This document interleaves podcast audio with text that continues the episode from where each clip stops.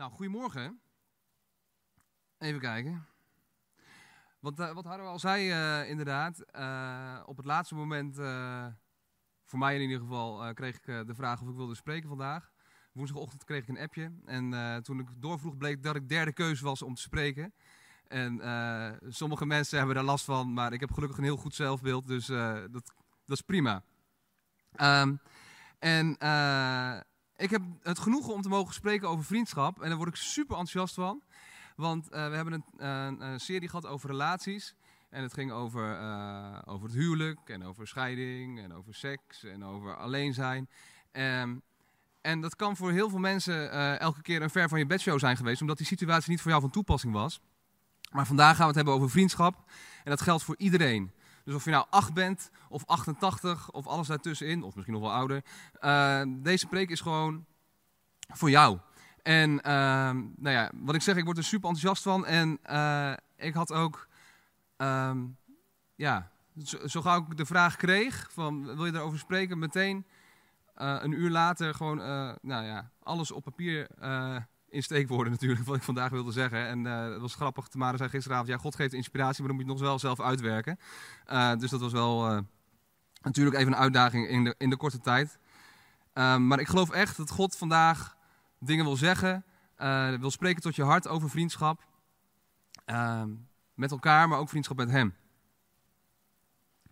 En nou, daarbij wil ik graag met jullie kijken naar wat God doet.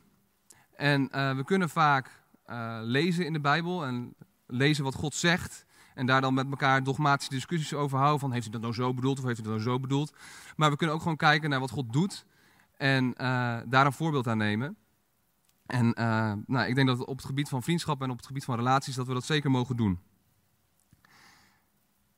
Dan wil ik graag beginnen met nou ja, de lange lijn door de Bijbel. En dit is nou de vierde keer dat ik spreek. En uh, ik heb gemerkt dat ik elke keer toch weer terug ga naar het begin. En kijk van, hey, hoe, hoe, hoe zien we dat nou door de hele Bijbel heen? Dat thema waar we het over gaan hebben. En als het gaat over relaties, dan uh, begint God daar al uh, op tijd mee. Namelijk voor de schepping was God al in relatie.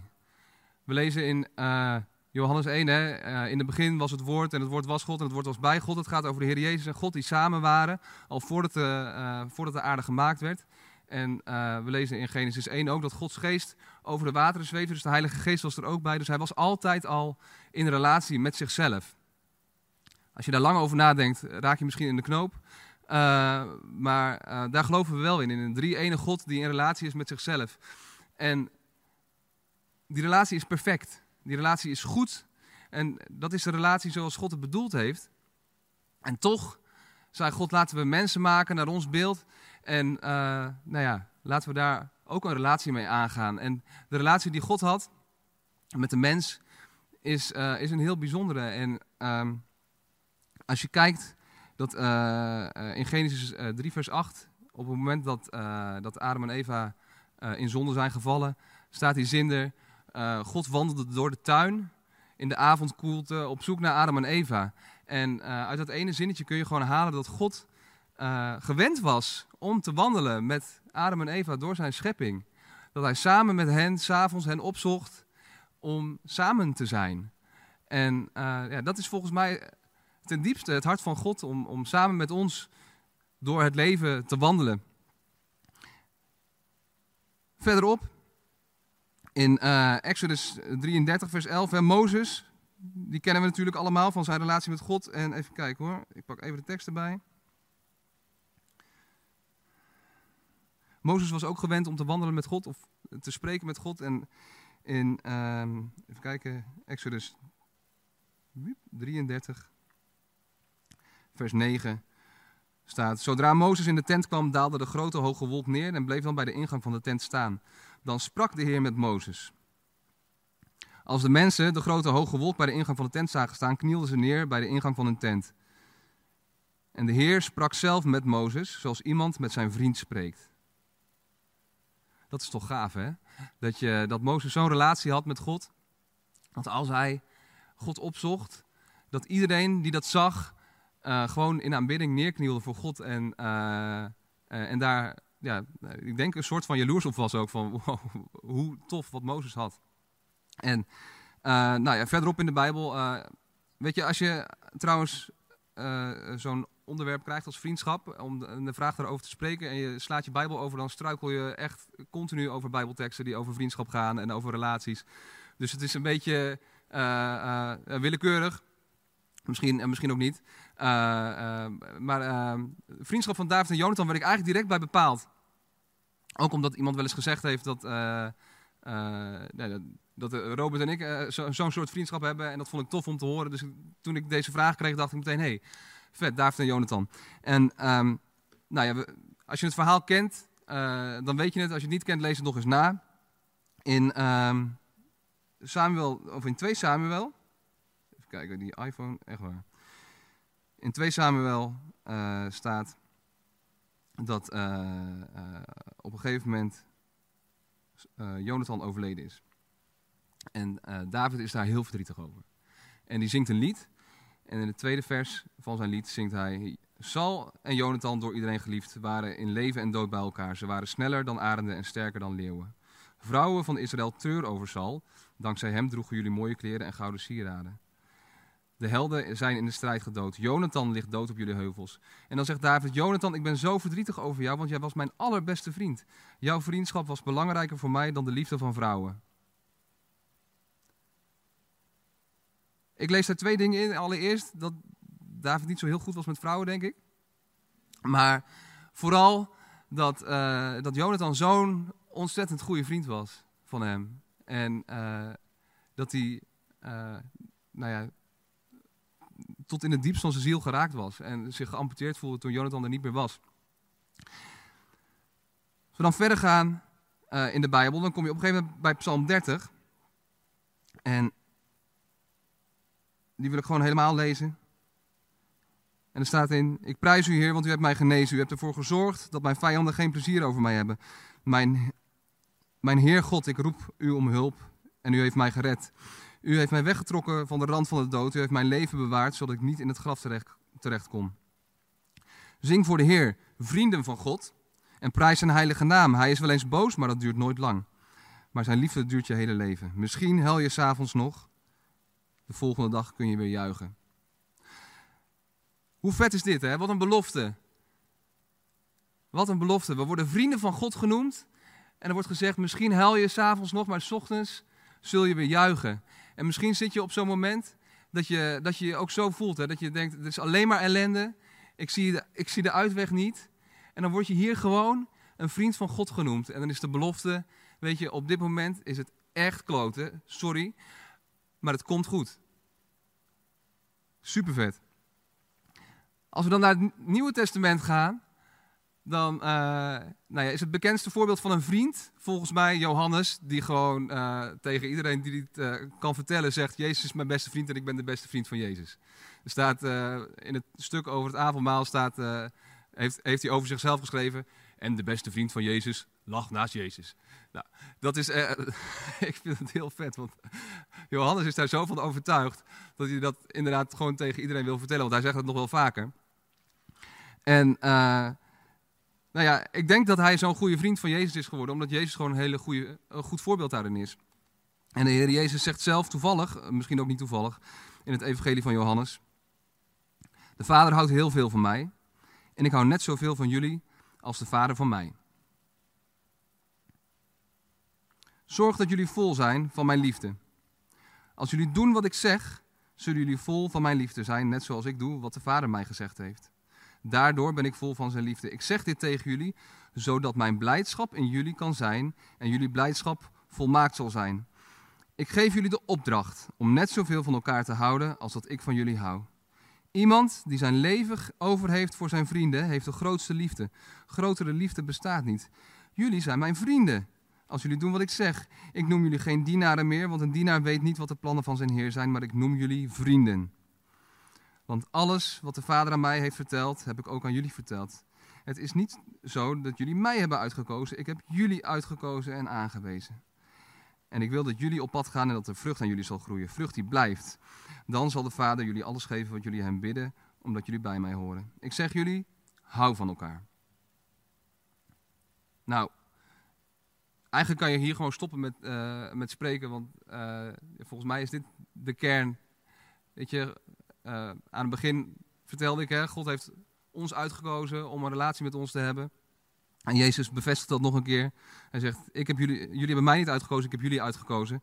En hou van elkaar. En vervolgens laat hij zelf zien dat hij de ultieme vriend is van ons allemaal door voor ons te sterven, zodat wij in relatie kunnen zijn met de Vader. Dat hij weer heel maakt wat we, ja, waar we van afgedwaald werden door uh, nou ja, de zonde. En dit is allemaal niet nieuw.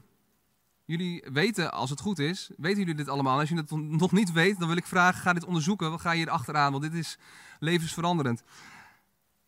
We weten als christenen, als je in de kerk komt, weet je dit. Waarom gaat het dan nog zo vaak mis? Nou, daar wil ik drie gedachten met jullie over delen. Allereerst, de zonde. En wat is zonde? De zonde is dat we ons vertrouwen en onze zekerheid leggen in iets anders dan God. Dat we ons geluk zoeken, onze vervulling zoeken in bijvoorbeeld geld, seks of macht. Hè? Dat heb ik vaker verteld.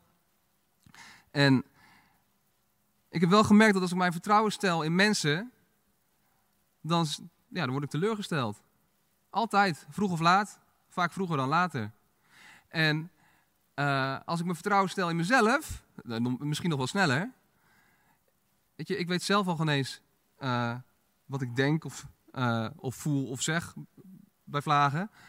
Hoe kan ik dan vertrouwen op mezelf? En hoe kan ik nou denken dat, dat ik weet wat een ander nodig heeft of dat een ander weet wat ik nodig heb?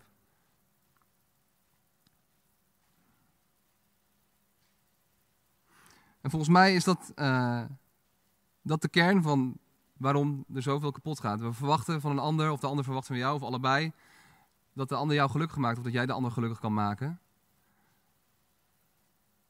dan vind je ook nog eens dat je daar recht op hebt. Dat is één. Daarnaast zie je ook, in het begin, van het verhaal gaat het al mis. Dat, dat Adam tegen God zegt uh, over Eva, ja die vrouw van mij die u mij gegeven heeft, ik kan er niks aan doen. Zij heeft het gedaan en daardoor ben ik de, de mist in gegaan. En als mens zijn we bij uitstek uh, goed in het schuld van ons afschuiven. En uh, onszelf uh, excuseren voor wat we gedaan hebben. En dat is heel grappig. want dat is niet iets wat we aangeleerd hebben in de loop van de jaren. Dat is iets waar je mee geboren wordt volgens mij. Ik zie het bij, bij een peuter die zijn beker laat vallen. Die zegt niet, oh, dat was onhandig van me. Die zegt, oh, stomme beker. Dus je legt altijd, je legt altijd de, uh, de schuld van, van wat er misgaat bij iets anders. En nou ja, een peuter kan dat heel mooi doen door, een, uh, door de beker de schuld te geven die valt. Maar grote mensen doen het ook. Grote mensen kunnen ook nog steeds enorm vanuit die slachtofferrol reageren. En dat merk je echt niet alleen buiten de kerk. En dat is volgens mij niet zoals Jezus ons voorspiegelt hoe we mogen leven. Ik lees nergens. Uh, en Jezus ging naar de Olijfberg om zichzelf lekker eens in zelfmedelijden te wentelen. Ik lees dat de Heer Jezus zich afzonderde en de Heer God zocht. Hij zocht altijd die relatie met God en die gemeenschap en die vriendschap. En van daaruit deed hij de dingen. En, hij ging zo, en van daaruit kon hij zich ook in elke relatie geven. En zelfs in een relatie waarin hij uiteindelijk verraden zou worden. Ten derde, hè, wat er misgaat, daarna gaan we naar wat er goed kan gaan. Uh, we willen niet veranderen. Ik geloof ten diepste dat geen enkel mens het fijn vindt om te veranderen. Want verandering doet pijn en pijn willen we vermijden. En wat dat betreft zijn we ook weer kleine kinderen. We denken vaak aan korte termijn winst. En als je voor de lange termijn om, om iets te winnen uh, nu iets moet doorstaan, dan willen we dat liever niet. Maar volgens mij heb je daar maar twee keuzes in. Hè? Dus of je blijft zoals je bent en je relaties blijven lastig gaan of kapot gaan zelfs. Wat trouwens niet aan jou ligt, hè? En je blijft wel lijden. Of je verandert. En je gaat een nieuw leven in. Wat zijn dan kenmerken van goede relaties? En wat kun je dan doen om je vriendschappen weer gezond te krijgen? We hebben dus gehoord hoe God handelt richting ons en gezien dat de Heer Jezus de ultieme vriend is die zijn leven voor ons gaf. En we begrijpen dus ook nu waarom het niet altijd lukt. Hoe helpt ons dat dan om op een gezonde manier vriendschappen aan te gaan. Dat het eerste wat we lezen in die tekst in Johannes die, uh, die ik voorlas, is dat het draait om de liefde. We mogen net zoveel van elkaar houden zoals God van ons houdt. En de liefde van de Heer Jezus is een onvoorwaardelijke, gevende liefde. Als wij Hem kennen en vervuld zijn met Zijn liefde, kunnen we die liefde weer doorgeven aan een ander. En ik geloof dat we alleen echt op een gezonde manier in relaties kunnen staan als we ook ons echt geliefd weten door Jezus, door de Heer God. Als we echt weten dat we ja, met Hem verbonden zijn. En dat gaat dus over identiteit. En dat is een preek op zich en die krijgen jullie volgende week van Peter. Dus dat is mooi. Ga ik niet verder op in. Tweede kenmerk naast liefde is vrijheid. De Heere God laat ons volledig vrij om in te gaan op zijn uitnodiging. Hij zegt, zijn uitnodiging is, hè, als jullie doen wat ik zeg, dan zullen jullie vol van mijn liefde zijn. Dus we mogen er ook voor kiezen om er niet op in te gaan. Dat doet niks af aan de liefde die God voor ons heeft. Dat doet niks af aan die uitnodiging. Die blijft gewoon staan. Maar je bent er wel vrij in. Een kenmerk van een goede vriend is dus dat je vrij bent om te kiezen. Als je dus in vriendschappen zit waar je merkt, hey, ik ben niet meer vrij om te kiezen. En ik word een bepaalde kant opgeduwd. En iedere keer weer opnieuw voel ik me uh, bijna gemanipuleerd of gedwongen om, om te veranderen. Of uh, nou iets te doen waar ik niet achter kan staan. Is diegene dan wel zo'n goede vriend voor jou? Ook leuk trouwens, uh, voor iedereen die op zoek is naar een partner. Even tussendoor. Als je kijkt naar degene op wie je verliefd bent. Kijk eens naar hoe diegene met zijn vrienden omgaat. Is dat iemand die inderdaad de ander vrij laat en de liefde voorop laat staan? Of is het iemand die altijd ruzie heeft en uh, waar altijd gedoe is? Als dat zo is, run while you can, zou ik zeggen. Want weet je, dan weet je wat voor vlees je in de kuip hebt. En dan kun je nog zo verliefd zijn, maar doe het niet. Goed. Volgende punt, wat ik denk uh, dat essentieel is in vriendschap, is dat je veranderd wordt naar het beeld van degene waarmee je bevriend bent. De Heer Jezus zei het, hè? net zoals ik doe wat de Vader mij heeft gezegd, daardoor ben ik vol van zijn liefde. Al mijn vrienden hebben eigenschappen die ik bewonder en waar ik hoop van dat ze ook zichtbaar worden in mij. Bijvoorbeeld het ongekende uithoudingsvermogen van Robert, of de liefdevolle wijsheid van Aniek, of het vaderhart van Frits, of de zichzelf uitgietende moederliefde van Elske, of de onbeschaamde kwetsbaarheid van Jelle, of het geduld van Johan. Of het hart van, uh, van Isabel voor, voor iedereen die Jezus niet kent. Weet je, dat zijn eigenschappen uh, die bewonder ik. En uh, ja, ik hoop dat als ik met hun omga, dat ik steeds meer daar iets van mag meepikken. En ik hoop aan de andere kant ook dat ik zo dicht bij Jezus leef, dat er ook dingen in mij zichtbaar zijn ja, die hun weer kunnen veranderen. En dat zij ook graag bij mij in de buurt zijn. En omdat ze zulke goede vrienden zijn, weet ik dat ook. Want dan zeg je dat tegen elkaar. En dat is ook direct mijn, mijn volgende punt. Hè. Vriendschap werkt altijd twee kanten op. En communicatie is onmisbaar. Wij mogen praten met God, maar we moeten ook naar Hem luisteren. Want andersom doet Hij dat ook. En met onze vrienden is het niet anders. We moeten luisteren naar ze, maar we moeten ze ook vertellen wat wij nodig hebben. En soms moet je ook gewoon je vriend vertellen wat hij nodig heeft. Dus uh, als je een vriend een leugen hoort vertellen over zichzelf, dan moet je gewoon zeggen, ja, het spijt me zin, maar er klopt echt geen zak van wat je nou zegt. Je kan wel zeggen, ik ben niks waard of ik kan niks, of weet je, dat klopt gewoon niet. En dat kan je gewoon zeggen. Want, uh, weet je, het is niet dat je die, diegene afwijst, maar je wijst wel af wat diegene over zichzelf denkt. En dat is ook iets wat je als vrienden, uh, wat mij betreft, gewoon vrijelijk kan doen naar elkaar toe. En als je zelf wat nodig hebt, vraag om hulp. Ga er niet vanuit dat die ander gedachten kan lezen. Ik kan het niet. En uh, nou, volgens mij jij ook niet.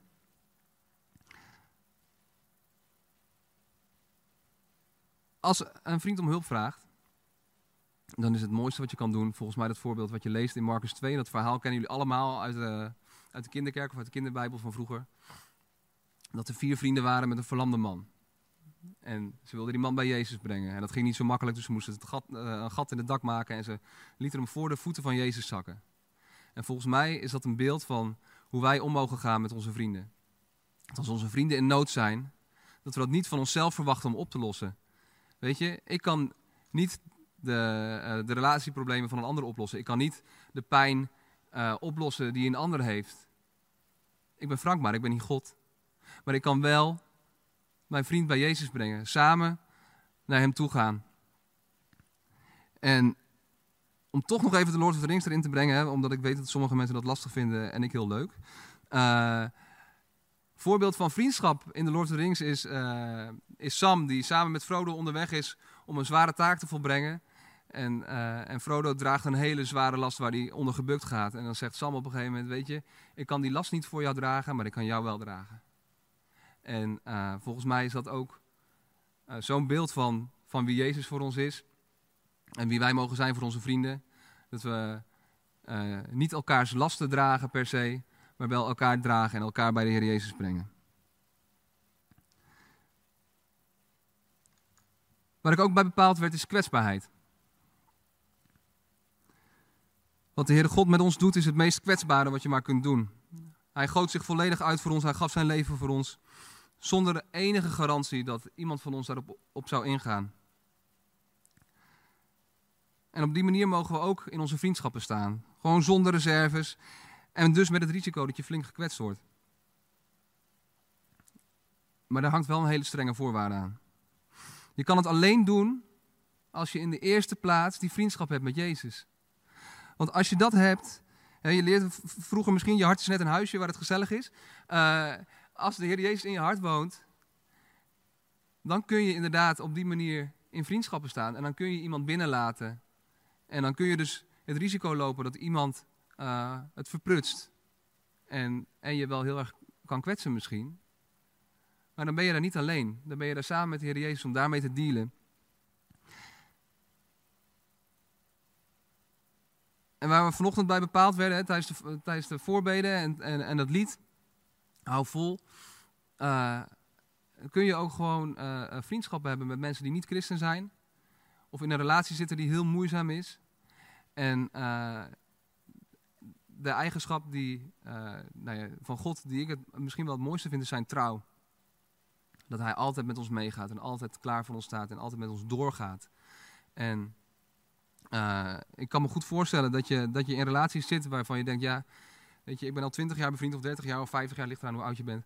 En ik gun diegene zo dat hij Jezus leert kennen zoals ik Jezus ken. En ik gun diegene zo dat hij in vrijheid leeft en zich geliefd voelt. En eh, het lukt niet om dat over te brengen. Dan is de boodschap voor vandaag voor jou, hou vol en vertrouw erop dat, uh, dat de Heere God door jou heen werkt. Want zijn trouw duurt voor eeuwig. Aan de andere kant, misschien maak je ook wel dingen mee. Waarschijnlijk maak je dingen mee dat je een ander moet vergeven. En als ik het verge uh, uh, als ik naar relaties kijk en naar vergeving, dan uh, gaat het vaak ook over dat ik mezelf moet vergeven voor dingen. Dat ik weer een keer eh, iets verprutst heb met mijn grote mond. Of dat ik te kort door de bocht ben geweest. Of dat ik mensen gekwetst heb door de manier waarop ik dingen gezegd heb. En nou ja, ik ben op dit moment heel erg aan het leren dat ik mezelf daarin mag vergeven. En nou ja, soms is mijn zelfveroordeling dan zo groot dat het niet uitmaakt wat mensen zeggen. En dan is alleen de Heere God uh, degene die tot mijn hart kan doordringen en daar wat over kan zeggen tegen mij. Wat je natuurlijk weer terugbrengt op het punt. Weet je, zorg dat je zo dicht bij de Heere God bent. Dat je dagelijks met hem praat en dat hij inspraak heeft in je leven.